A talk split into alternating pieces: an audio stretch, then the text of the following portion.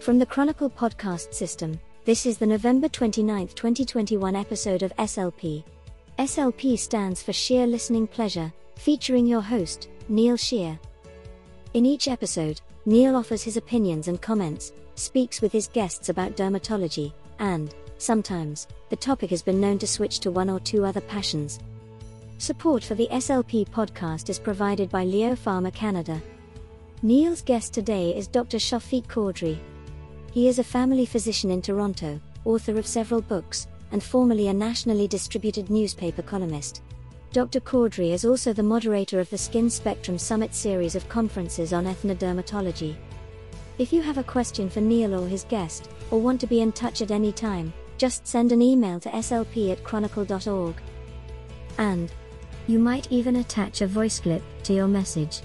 If you do, we may use your question on an upcoming episode. And now, here's your host, the Derm Boss himself, Neil Shear. Welcome to the Shear podcast today, and I am very excited.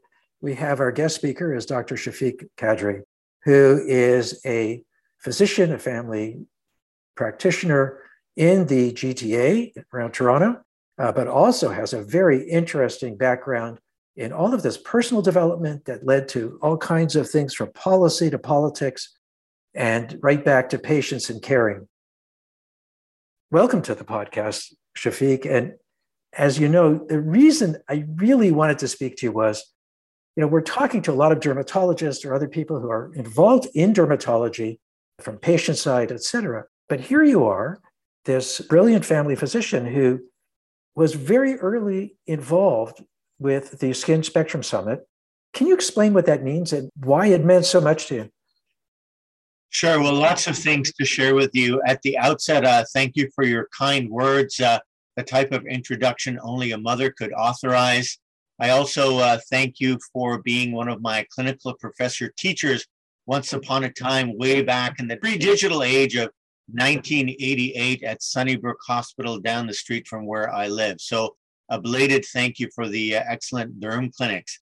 I think to start with, I would really have to uh, give my hats off to the Chronicle group of companies, as you know, ably led by Mitch Shannon and Alan Ryan, and all their various support teams because they're really the ones who twigged me to this whole aspect of ethnodermatology, a word that I love to say and drop in conversation, by the way, and the whole Skin Spectrum Summit. And really, I mean, without getting too political, in the same way that in some areas Black Lives Matter, well, skin of color matters, you know. And given the fact, for example, at University of Toronto, and I'm not sure if it's really changed, I doubt it somehow, the amount of derm teaching is probably not proportional to the how important dermatology and the skin is. You know how dermatologists always like to say, well, hey man, it's the largest organ of the body, which of course always gets a double take from everyone.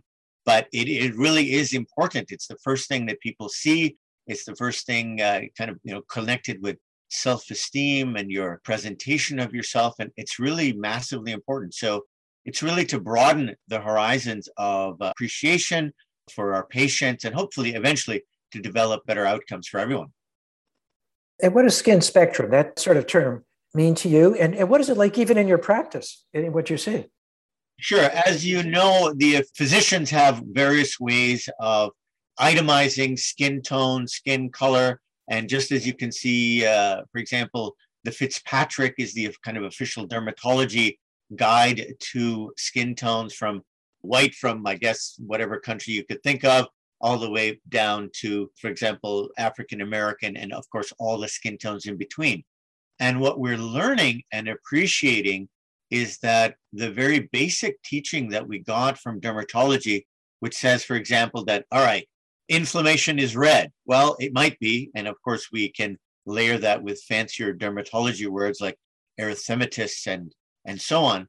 But at the end of the day, the skin tone appreciated by the human eye, by the physician, is different depending upon what color the patient skin actually is. And a finer appreciation of that is, uh, I think, warranted uh, as we get, become a more diverse and multicultural society, certainly in Canada, but in many other locations. So, in your involvement, and you were involved as a moderator in the recent program, a wonderful job. And thank you for doing that. So, when you're doing that, what have you learned or see that has been different over the years now that we've had this program? You know, is it doing what it's supposed to do? Are we getting the message out? Is there more we can do? How can we help the patients? Some physicians are guided by their patients. So, for example, if you are located in a kind of heavily ethnic area, you might be uh, inspired to go and learn about it. We have other folks who attend quite regularly. I guess they like to attend CME conferences in person and virtual. We have a very, I would say, devoted group of nurse practitioners. And I think a credit to both uh, Mitch and Alan at the Chronicle Group, there's a kind of enlarging group of students. And in fact, this year, what was particularly striking, we heard from McGill University students in the derm program and even at the undergrad level who have actually undertaken, as they call it, a full anti racist review of the entire curriculum. And the young medical student that we spoke with actually basically analyzed all the dermatology photographs in their textbooks and came up with a you know kind of statistical actual correlation that well there's probably 85% basically of you know kind of Anglo white skin only for most conditions. And what was also very striking, she said, when they're dealing with sort of let's call it you know negative I- issues, for example, the skin manifestations of sexually transmitted diseases, there's actually an over representation of other groups. So it was very striking. So you you know you kind of wonder, well, where did that come from, or how did that come from? Those sort of decisions. But ultimately, it's really to just say that you know there's stranger things in the world than we really kind of account for in our undergrad level and you live and learn as time goes by. That's a really great summary and i think there are things that are sort of if you're in the business they're not surprising but it's sort of shining a light. You look at it and you think yeah that's true. That is an issue. We do see that. That is wrong. And um, and, and we're starting to address it and, and it isn't just the practitioners again having a you know, a more, more diversity, but that's certainly a big part of it. And the patients and recognizing their needs, and especially for doctors in practice, it is challenging enough. And there's so many skin diseases that it does make it even harder. So, in the current environment, there was a recent paper in one of the American journals about the attitude of having the virtual first. You won't see a patient until you've seen them virtually first. And, you know, should that be the automatic rule all the time. I spent a year and a half doing virtual stuff before I was doing telehealth, but virtual actually it had its advantages. It was nicer for the patients, or if they were there with their 80 year old father who is on dialysis, to not have to come from Brampton to downtown Toronto was a huge blessing. But you know, how do you feel about the virtual approach now, given what you were saying about the importance of the skin of color spectrum? I think from a family physician point of view, of course, we have to mix and match. COVID obviously reoriented everyone's framework, and whether it was teleconsultations or virtual health, we now seem to be mixing and matching in our practices, even now that we've, you know, triple vaccinated and now that we're actually physically back in practice. But some patients prefer the virtual. I still get requests for virtual consults I try actually not to do too much virtual now because, uh, as you will know, the various payers and I guess, know, Ontario Medical Association and the powers that be say, you know, enough of this virtual stuff, let's get back to seeing patients. But having said that, dermatology, you know, whether we're looking at with a light or a dermoscope or a flashlight, and as you will know, one of our colleagues, Dr. Jaggi Rao from Alberta, actually is leading a whole kind of whole software development where they're doing not only virtual consults, but kind of asynchronous virtual consults, which means basically they'll have, as they call it, a dermatology champion, whether it's a nurse or a family practitioner or even just a kind of, I guess, a concerned volunteer, where they will actually film a patient on their own time, upload the high resolution images, maybe give a kind of basic cursory history, and then Jaggi Rao Incorporated and Company sit there and, like radiologists, review the various videos and images at their leisure and then send directives either for follow up or prescriptions or further testing and so on. So, dermatology, I think, in particular, because it is literally, you know, unless you're doing a cancer biopsy, a visual practice, uh, kind of a visual discipline, lends itself particularly to virtual Zoom, high resolution, you know, get those webcams going. That is the future happening now. And I agree with you completely. The idea that artificial intelligence is going to be able to do it, Google tried to do this, it doesn't work. First of all, they might be just looking at the wrong lesion. But secondly, there may be other factors. It's way more complex than people think. And I think what you're saying about what Jaggi's doing, it makes a lot of sense because you know you start to see a more holistic patient in front of you, if you will, even though they're they're not there. And and the patients like it. There's been so many frustrating emails, and I'm sure you see them, where somebody says, well, one recently was somebody whose whose daughter's got bad acne and is, is basically suicidal. You know, how do I see somebody? How can I get to see someone? And they're just running around there. It's the, the anxiety with it is is tripled because of that. I respect what you say and agree with it, but I would just add that artificial intelligence, it's one of those, you know, be careful what you ask for. I just give you an example. I was reading an article, I think it was in the New York Times. They did a book review. It was a book written by Kissinger and uh, one of the founders of Google, Eric Schmidt. And half the book review was written by artificial intelligence. And frankly speaking, it was actually more elegant than the human writer. And because, you know, it's more holistic. And I think the the artificial intelligence kind of consulted like within like a day 300,000 or 300 million or whatever it was articles globally and piece together the kind of word craft. And probably the stage is coming where the artificial intelligence will be able to literally read, probably displace many aspects of medicine, dermatology, family medicine. I mean, I'm sure you've heard about how those, I think it was an experiment at MIT at once, where the patients for psychology, psychiatric consults, you know, how do you feel? How do you feel about how you feel? It just kind of went on like that. It was literally a bot or an artificial intelligence machine or whatever that was doing the consultation. I mean, once you kind of feed the first 400,000 questions that are possible that have ever been asked in the, you know the history of psychiatry, the artificial intelligence picks it up. It's just like Deep Blue doing the chess moves. I mean, the time will come where you know, probably you might even not even be able to see the difference. Interesting times. And yeah, that's a very good summary of it. I just, the photograph stuff has become not quite what people had hoped in terms of ease and quality. So, you know, we'll see what happens, but I think it's, it's a mix. And as you said, there are going to be different needs in different areas and different groups of patients. I did want to tell you because, you know, we were talking about the skin spectrum and the groups that got together. And congratulations again to the Chronicle group because we got these groups together and they were looking at various issues, including getting better books to address the question about what's in our textbooks now and how can we provide these. But one of the other goals was looking at having a chair in ethnodermatology at the University of Toronto. And I will tell you, I just heard yesterday we just heard this that it looks like the university is agreeing to let that go forward.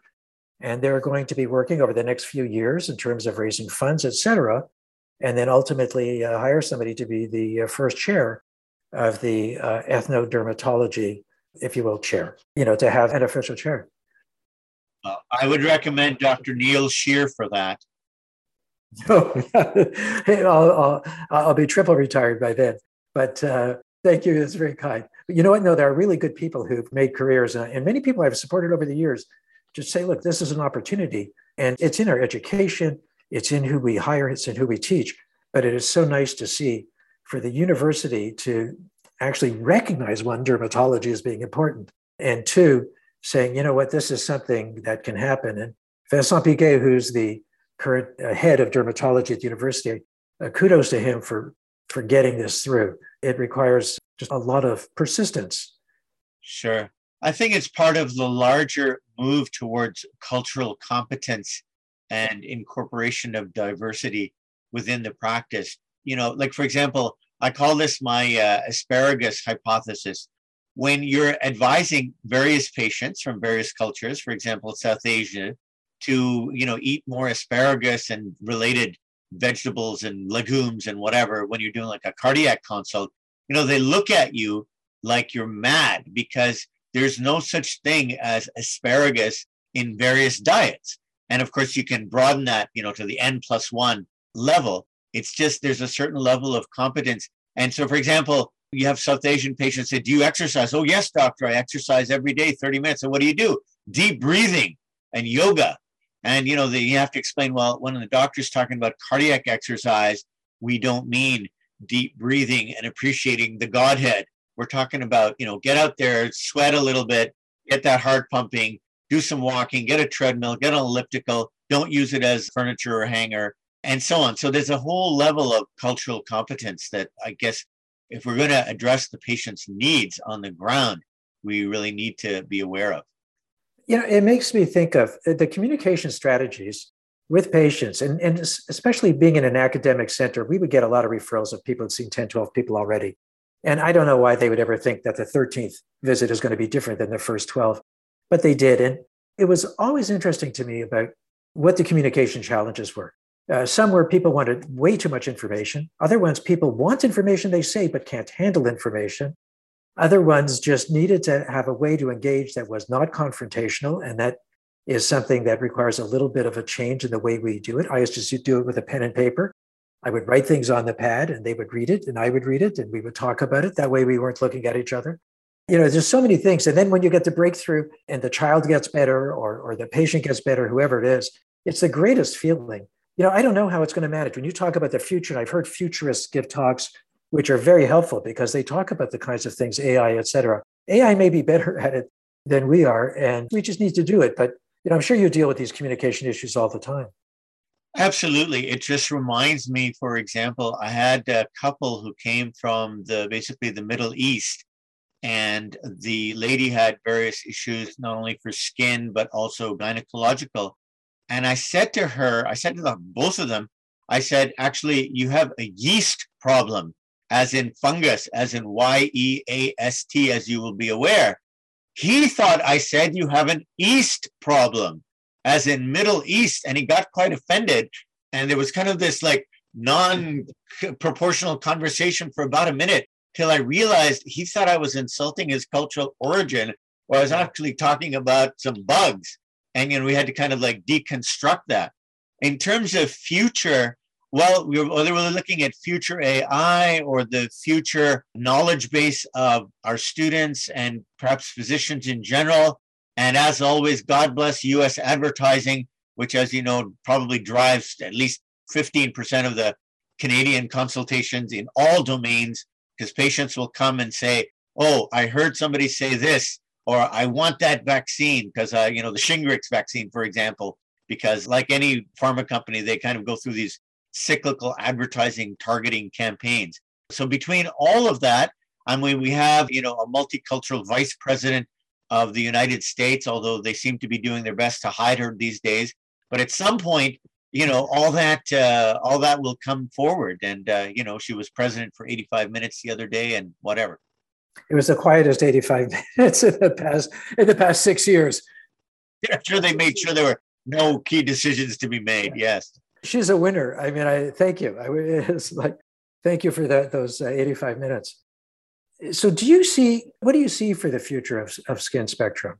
I mean, is it just the education or First of all, I think we'll have more and more attendees, more and more disciplines, so not only family physicians, and by the way, quite a number of dermatologists who I think want to brush up or learn, uh, add to their scope of practice. And whether it's the students and others, obviously, uh, with regard to the formats, both live and Zoom and pre recorded, there's newsletters that folks can sign up for that they can get on a, I think, weekly basis to keep in touch.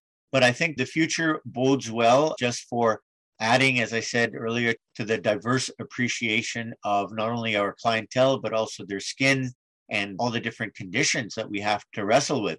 And I remember chatting with one of my uh, friends, not a physician, and you know, explaining to her, well, what does uh, depression mean in psychiatry? Well, your you know blunted affect and anhedonic and lack of pleasure. And she eventually sort of looked at me and said, "So do you mean like they're sad?" And I go, uh, "Yeah, they're sad." You know, and dermatologists kind of like that. They can't just say it's like red or purple or it's bumpy. You know, we have very fancy ways of saying all that stuff to the point you really have to deconstruct it you know, it's like a violaceous with imperfect borders and papular and macular and so on. And those are bread and butter words to dermatologists. But for example, patients will come back, maybe they've had a biopsy.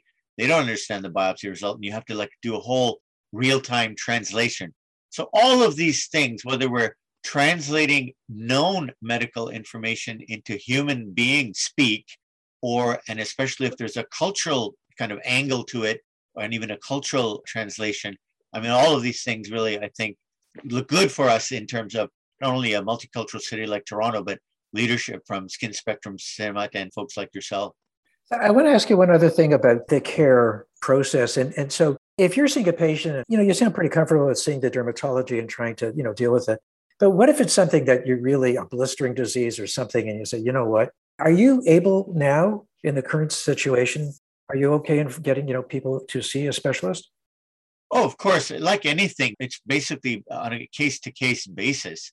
One of the things that's interesting, though, is if you refer, for example, a patient with a particular condition to a dermatologist, if the dermatologist makes the tactical error of writing you an excellent consult note and you actually read it and imbibe it, you kind of figure out what's going to happen and what needs to be done. So you may eliminate potential referrals that way. But of course, if a patient, so for example, if we have a lesion that we think requires a biopsy, or, or by the way, maybe our first line or even second line therapy is just not working, or as you know, family physicians are now kind of uh, learning that, by the way, it's not just tablets that you swallow, there are also biologics that can be offered to patients, even things like chronic urticaria. You know, there's biologics available, as you know. So, and that, of course, will generally require kind of an infusion site, hospital visit, specialist consult, specialist blessing, and so on. So again, it's it's really tailor made to the patient. And by the way, some patients will demand it up front. They're not interested in relying on the family doctor. They want to go straight to the dermatologist. They'll even bring the name of, you know, here's a dermatologist and he's a, at U of T or he's a professor or he just won some award or, or you know, he got uh, some award from whatever charity it was. And he, I met him at some dinner or gala and uh, I want to go see him now. And here's his card. Yes. Yes. Practice sounds pretty much the same. And I just wonder, uh, uh, it'll be funny to hear this conversation 10 years from now and think, yeah, you know, really has uh, changed a bit, but not that much.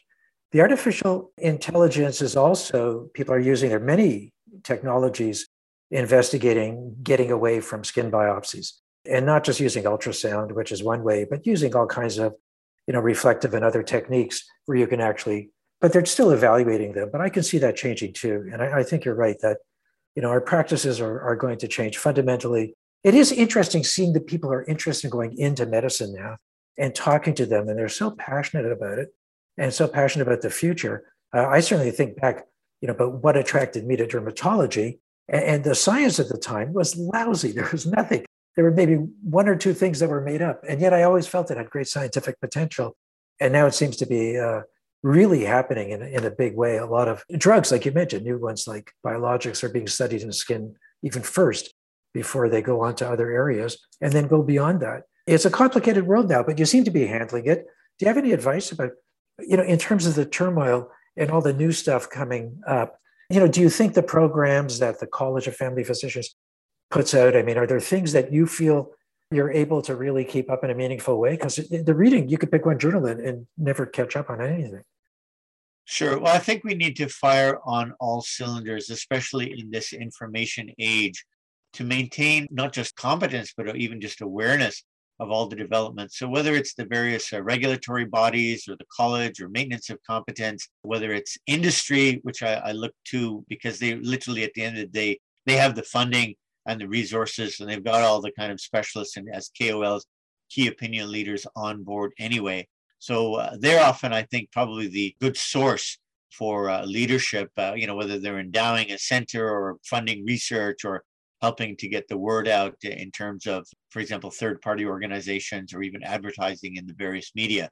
The only thing I would just add is that another overlay to the future developments, not only of dermatology disease, but probably just disease in general, is the whole genetics revolution, which to my mind is still to happen. They announced the human genome project in early 2000, and oh, we're going to read the entire human genome, and isn't that fantastic? I'm still kind of waiting for that really to take off. But having said that, probably with computing power growing exponentially as it is, even exceeding uh, Moore's law, the kind of doubling of processing power, you know, we're not going into quantum computing, probably they'll be able to figure out even as you know, things like 23andMe point you to basic higher risk for alcoholism or, or uh, Alzheimer's or whatever based on your kind of rough genetics. But probably the stage is coming where they'll be able to really predict to a much higher degree of accuracy even diseases like derm, whether it's you know melanoma and so on. And I think when we marry that with the visuals, and then of course, by the way, the other thing, even the visuals, whether we're doing it on Zoom or elsewhere, it's pretty well a two-dimensional approach.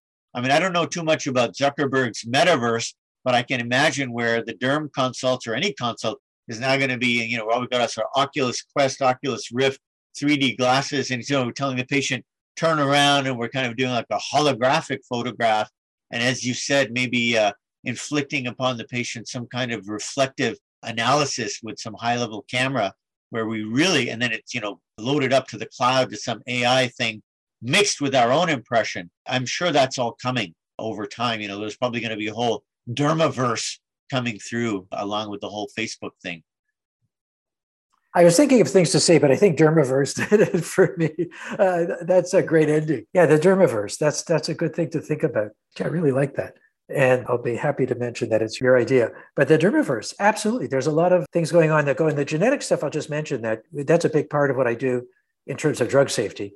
And you know, we have in North America and in Europe have not done as well as you know areas in Southeast Asia, et cetera, in terms of screening people before you put them on a drug and seeing whether they're the ones who might be at the highest risk of getting some sort of bad skin reaction or something like that. So there's a lot to do in that area. And there are suggestions, if you will, in the product monographs that you could do skin testing or genetic testing, and you should. But what does that mean? Should doesn't mean anything. And if you must do it, it's a different story. So there's a lot of work to do that. But you're right, we'll be putting all these pieces together in this puzzle.